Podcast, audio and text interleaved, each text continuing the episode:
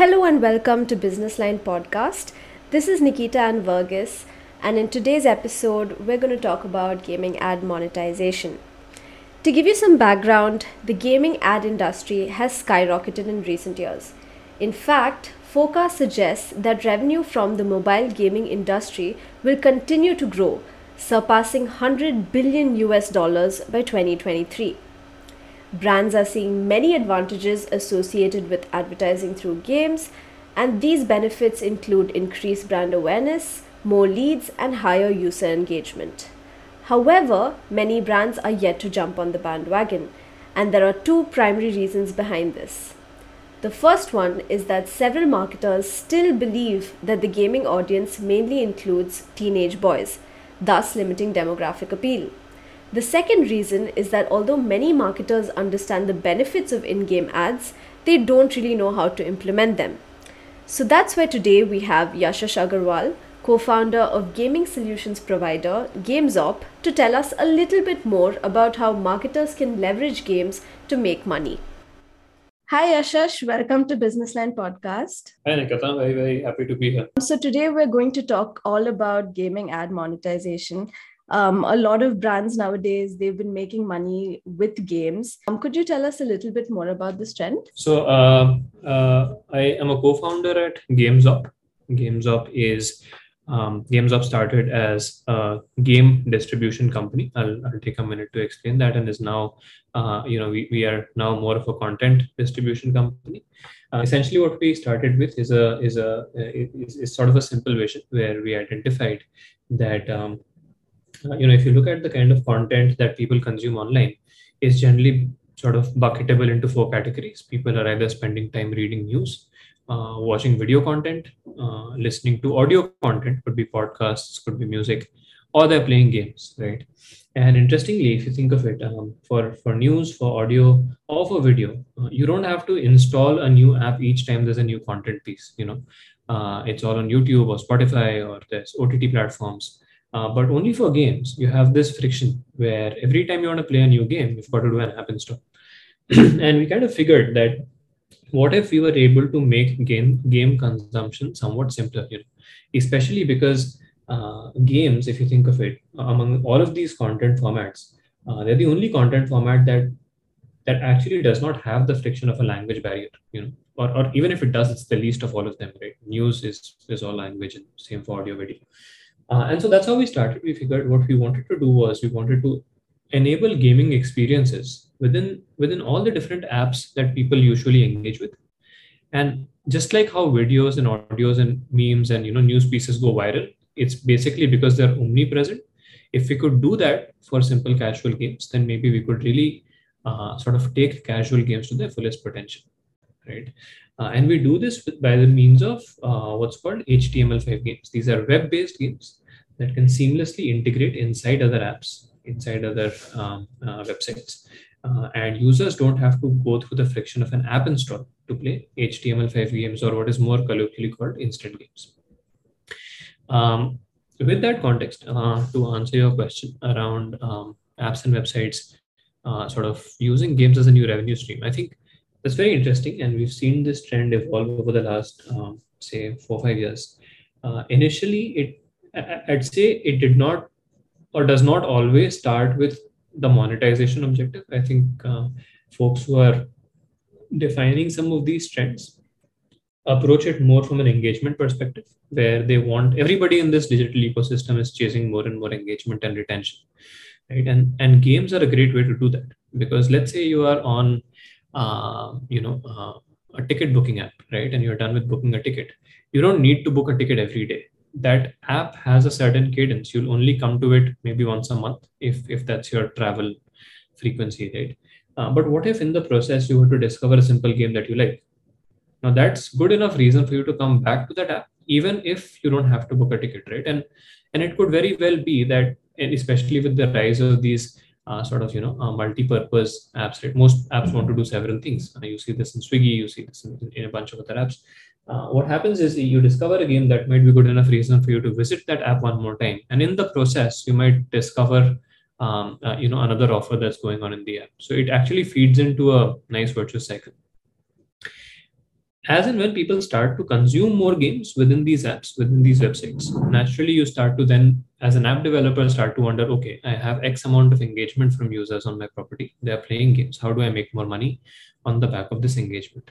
And that's where monetization kicks in. Right? So I think the trend started more with people realizing that, yes, there's a lot of people spending time playing games online and there's good games that are coming up. So if we integrate them, and drive engagement, monetization just follows naturally. So in fact, I just saw this statistic today. Uh, there are over two point four billion gamers in the world. So that's a lot of people who are playing games. So um, what are the different ways through which, um, you know, these apps and websites that you mentioned, how can they generate income off a free game? Super. Yeah, I think if one were to draw a Venn diagram, I think there's going to be like a really large overlap between the people that are just consumers of digital internet and, and, and online gamers. And that sort of opens up mm, several ways in which, you know, I've seen uh, people make money off of, uh, or app developers, websites generate income off of free games. Um, for us as a company, uh, there's a one-size-fits-all solution that we provide to the partners that integrate with us. Uh, there's over four thousand apps and websites that have integrated GameZop games onto their properties, and they are driving engagement and monetization. Uh, how do they drive monetization, or how do they generate income off of our free games? Uh, what happens is, let's say, uh, you know, we'll take an example of, let's say, an Airtel, which has uh, which has games uh, from GameZop within the Airtel Thanks app. Uh, they could very well uh, just allow us or, or sort of have GameZop run advertisements within the games that are played by their users, and we would do a revenue share with them. It's a very, very simple integration.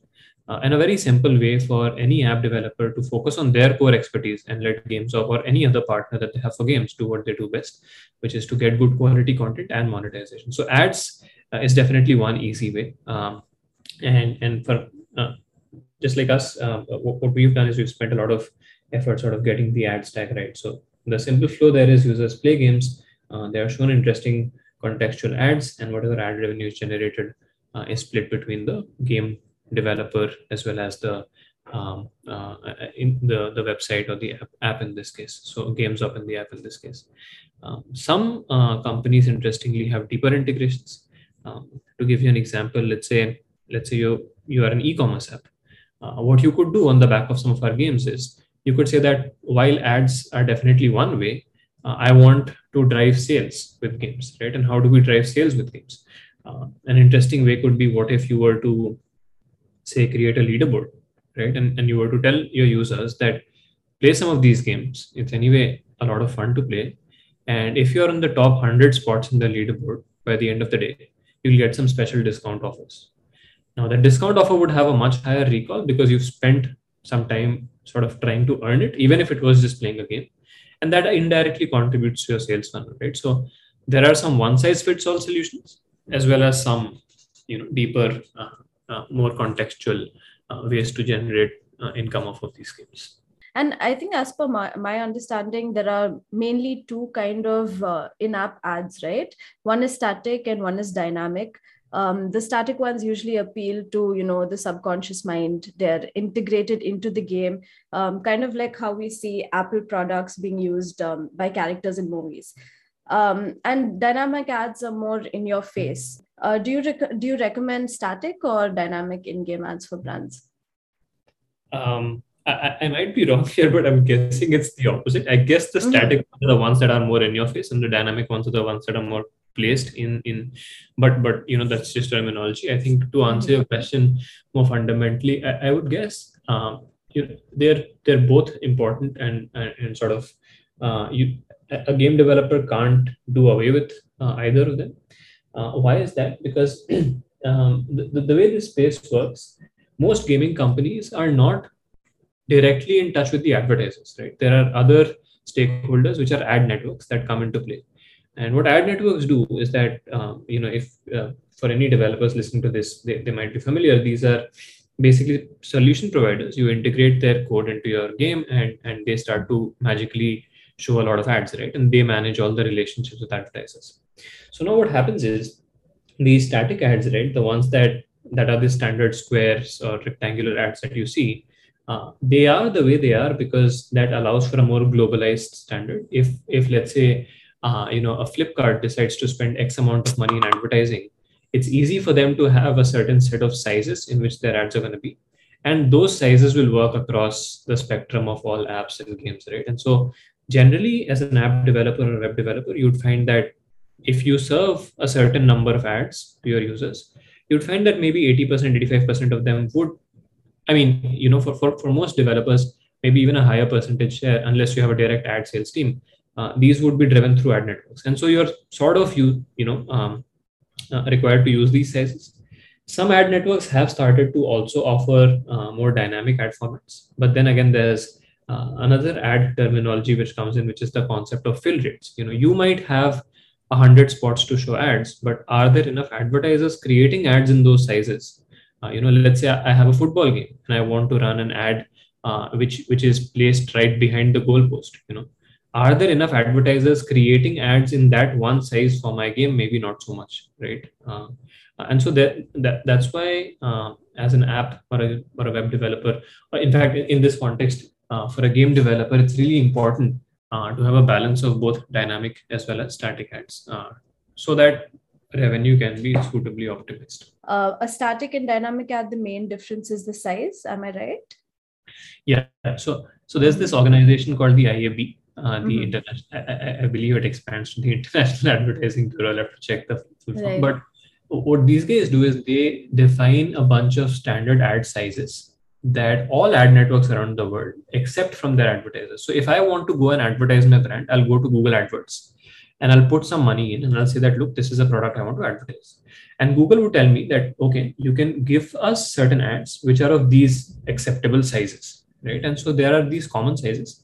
And, and what happens with common sizes is that when, when an app developer or a game developer wants to now run ads, they expect that most ads in the ecosystem are going to be in one of these five or ten common ad sizes. So those are static ads. Those are the ones that you see more in your face. They could be interstitials. They could be, you know, they're, they're different sizes.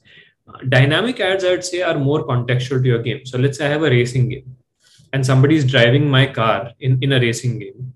So you could, you could have that car branded. There could be branding within that car. You could have billboards within the car racing game, and there could be actual ads within that game.